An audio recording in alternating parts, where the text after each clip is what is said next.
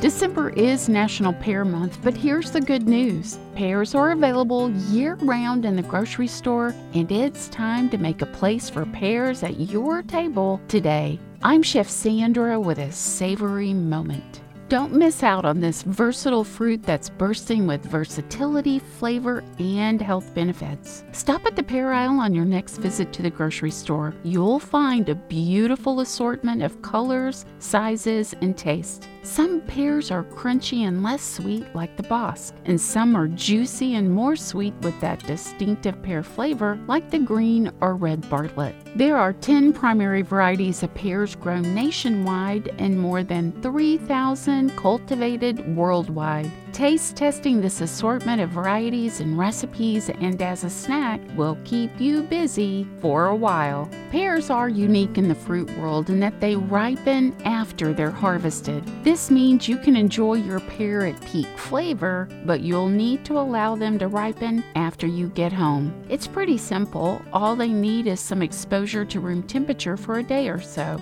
Test them for ripeness with a neck test. Give the neck of the pear a little squeeze. If it gives, it's ready to eat. Don't wait for your pear to be soft in the middle. By that time, it will be overripe and very likely too mushy for proper enjoyment. Speed up the ripening process by placing your pears in a brown paper bag or slow the process by storing them in your refrigerator. Why is this extra pear care so worthwhile? Once pears have reached peak ripeness, their flavor, unique texture, and versatility really shine. Firmer varieties are fantastic choices like the Bosc for sauteing, baking, and grilling. They hold up well to cooking and aren't easily overpowered by other flavors in a dish. Plus, they add a wealth of fiber and nutritional value to your meal. I'm Chef Sandra Lewis. Welcome pears to your table with my pan roasted pears with a honey caramel sauce recipe. Find this recipe and more at lifeatthetable.com. Connect with Life at the Table on Facebook, LinkedIn, Twitter, and Instagram. And subscribe to my podcast, A Savory Moment, available on iTunes and Google Play.